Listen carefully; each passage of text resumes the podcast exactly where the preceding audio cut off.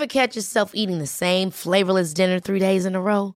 Dreaming of something better? Well, HelloFresh is your guilt-free dream come true, baby. It's me, Kiki Palmer.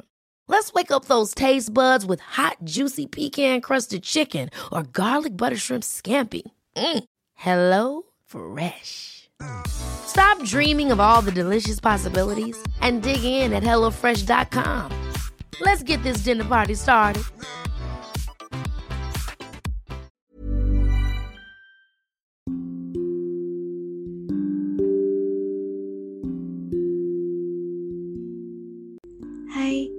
Kasih sudah mengunjungi dan hendak mendengarkan podcast Dongeng Tidur.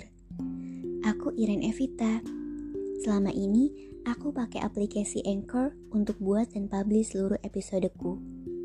Kalian juga bisa loh download dan pakai Anchor untuk buat podcast karena 100% gratis dan bisa didistribusikan ke Spotify dan platform podcast lainnya. Selamat mendengarkan Scorpion Sang Raja Kalajengking Part 2. Semoga lekas tidur dan bermimpi indah. Memnon, seorang penguasa bengis, selalu menang dalam perang dan berhasil membuat wilayah kekuasaannya terus meluas. Itu semua berkat penyihir wanita yang mampu meramal masa depan untuknya. Ia bernama Cassandra. Sudah banyak korban dari banyak suku dan kerajaan atas kebengisan Memnon yang menghabisi semuanya hingga tempat itu kosong untuk kemudian dibangun ulang dan ditempati. Salah satu korbannya adalah Matayus yang berhasil selamat. Ia adalah keturunan terakhir suku Akadian yang telah musnah. Pada saat kejadian, Matayus masih kecil. Kini, setelah beranjak dewasa, Matayus menjadi seorang tentara bayaran yang tak peduli pada apa pun yang terjadi di dunia, sekalipun ada tiran.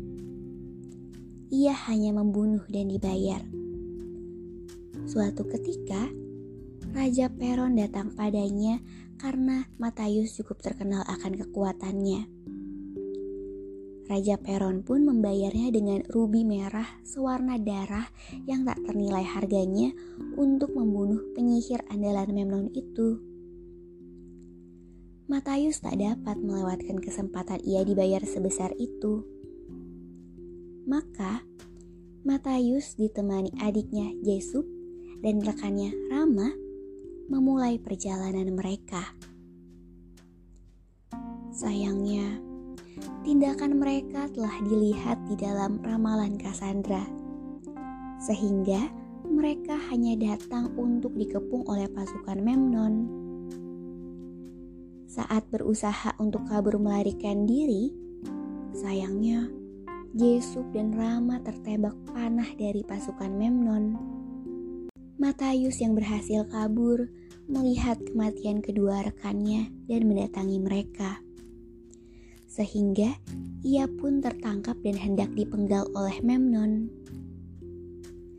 Namun, tiba-tiba Cassandra mendapat penglihatan di mana ia sedang berdiri berhadapan dengan seorang pria dan mereka saling menatap dengan penuh cinta. Pria dalam penglihatannya itu adalah Matayus masih dalam kebingungan dengan penglihatannya sendiri, Cassandra segera menghentikan jenderal yang hendak memenggal Matayus dan meminta agar mereka tidak langsung membunuhnya, melainkan menguburnya saja hingga leher agar kemudian dimakan oleh semut api yang kelaparan hingga membuatnya tersiksa dan mati perlahan. Untungnya, ada seorang pemuda pencuri kuda bernama Arpit yang berhasil dibujuk oleh Matayus untuk menyelamatkannya. Kemudian, bersama-sama mereka ke kota Gomorrah, kota besar milik Memnon yang menjadi tujuan Memnon. Di sana, Matayus berhasil menculik Cassandra dan menjadikannya sandera, berkat ia yang sengaja membiarkan dirinya diambil oleh Matayus. Karena ia masih penasaran dengan penglihatannya. Memnon menyadari Cassandra telah hilang dan seseorang juga melihat Matius keluar dari tenda. Hal itu membuat Memnon mengutus Torak dan pasukannya untuk merebut kembali Cassandra dan membunuh Matius. Di sisi lain, dalam perjalanan Matius dan Cassandra ke lembah kematian, mereka saling menaruh perasaan satu sama lain diam-diam dengan alasannya masing-masing. Matius terlena dengan kecantikan Cassandra, sementara Cassandra tersentuh oleh sikap Matius padanya. Sebenarnya, kekuatan Matius tidaklah seburuk itu. Ia cukup kuat untuk melawan banyak orang. Namun, karena kalah jumlah dan badai pasir yang menghambat pergerakan maupun penglihatannya, Matius pun menjadi kewalahan. Saat lengah, Matius tertembak panah yang telah dicelupkan racun kalajengking yang segera meracuni pembuluh darahnya. Racun kalajengking itu mulai menyiksanya dan perlahan membunuhnya. Hal itu membuat dada Cassandra sakit yang belum pernah ia rasakan sebelumnya. Namun tak ada waktu untuk memikirkan kenapa. Di hadapannya, Matius sedang terbaring menunggu ajal. Ia harus menyelamatkannya. Adalah yang dipikirkan oleh Cassandra. Diam-diam, Cassandra menyelinap menuju Matius selagi badai pasir makin ganas, sehingga tidak ada yang bisa melihat siapa pun, bahkan sulit membuka mata karenanya. Cassandra mulai menyembuhkan Matius dengan kekuatan sihirnya. Matius pun perlahan hidup kembali. Denyut nadinya kembali ada. Saat Matius tersadar, ia paham Cassandra menyelamatkannya dan telah menghentikannya dari kematian. Cassandra memberitahunya bahwa sekarang Matius memiliki darah kalajengking yang mengalir di dalam pembuluh darahnya. Tak ada waktu untuk memikirkan hal itu lebih lanjut. Mereka berdua tahu mereka harus segera kabur. Apalagi Cassandra telah membantu musuh. Berkat badai pasir, mereka berhasil menyelinap kabur. Sementara Torak dan pengikutnya kembali pada Memnon dan menceritakan yang telah terjadi. Memnon yang marah karena prajuritnya gagal membunuhnya. Di sisi lain, Matius dan Cassandra bertemu dengan Pilos seorang ilmuwan jenius yang melarikan diri dari kota Gomorrah setelah dituduh melakukan pengkhianatan pada Memnon.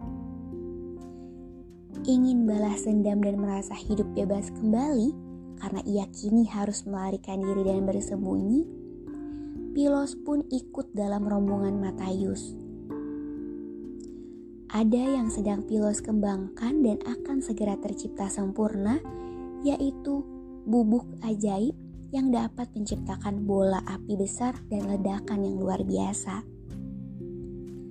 Mereka pun bersama-sama melanjutkan perjalanan untuk mencari bantuan pasukan ke oasis yang dipimpin oleh Baltazar.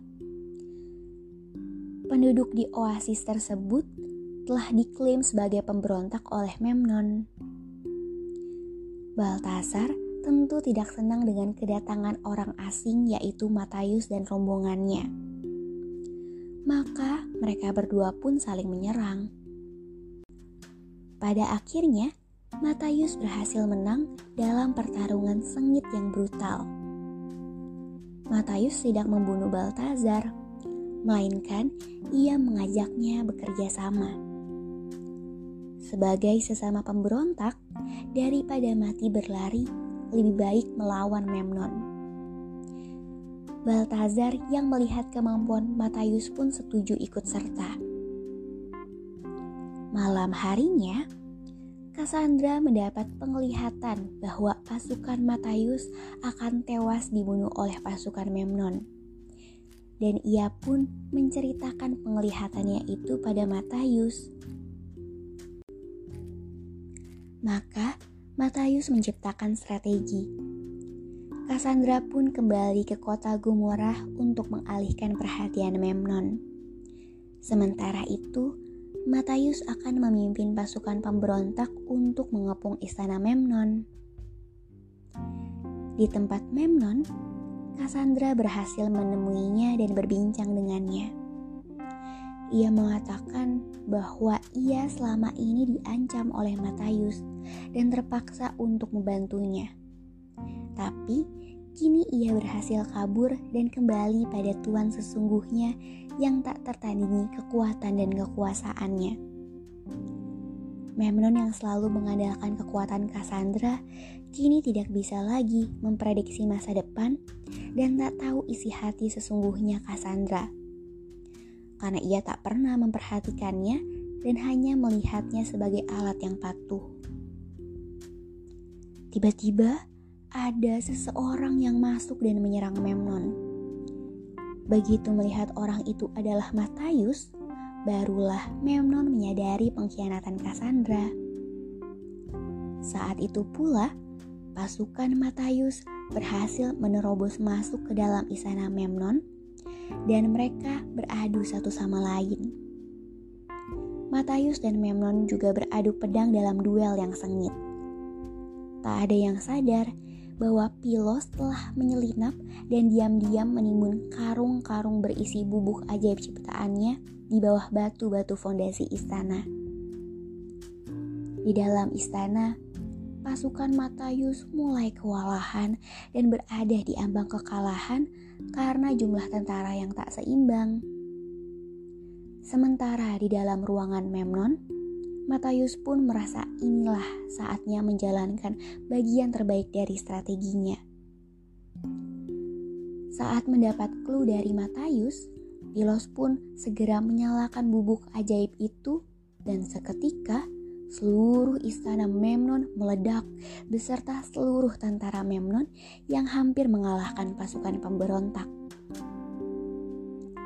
Pasukan Matius yang juga melihat clue Matius sengaja berlari mundur sebelumnya. Tanpa disadari bahwa mereka berusaha menjauhi ledakan dahsyat dari bubuk ajaib Pilos. Di atas istana yang terguncang, Memnon menjadi lengah. Saat itulah, Matius menembak langsung pedangnya dan menancap ke perut Memnon yang menjatuhkannya dari atas ke bawah lautan api. Dengan demikian, perang ini dimenangkan oleh pasukan Matius. Dalam hatinya, Matius merasa lega. Akhirnya, ia dapat membalaskan dendam atas kematian keluarga dan rekannya. Matius dan Cassandra keluar dari istana yang sudah hancur dan berdiri di seluruh hadapan pasukannya. Begitu melihatnya, seluruh pasukan baik dari kelompok pemberontak maupun pasukan lama Memnon yang tersisa pun menunduk pada Matius dari suku Akadian. Sang raja baru mereka sesuai hukum perang. Keesokan harinya, Matius dan Cassandra mengucapkan selamat tinggal pada Baltazar. Baltazar menyampaikan bahwa ia sekarang menghormati raja yang baru, Matius dan berharap baik-baik saja dalam pemerintahannya. Matius dan Cassandra pun menikah dan menjadi pasangan kerajaan, raja, dan ratu yang baru. Suatu sore, mereka berdua berjalan menyusuri tembok kota Kanaan. Dahulu, Matius adalah tentara bayaran yang tugasnya adalah membunuh tanpa peduli dengan perang melawan tiran seperti Memnon. Namun kini ia telah menerima takdirnya sebagai pria yang dilahirkan kembali. Kini ia adalah Scorpion sang raja kalajengking. Cassandra mengingatkan Matius bahwa perdamaian tidak akan bertahan lama. Kemudian, mereka berdua berdiri berhadapan dan saling menatap penuh cinta. Mengingatkan Cassandra pada penglihatan saat Matius hampir dipenggal waktu itu. Dan mulai dari saat itu, kepemimpinan Matius telah dimulai dengan bantuan Cassandra, sang penyihir yang bisa meramal masa depan, bersama-sama berjuang mempertahankan kedamaian para warga dari para tiran jahat di sepanjang kekuasaannya.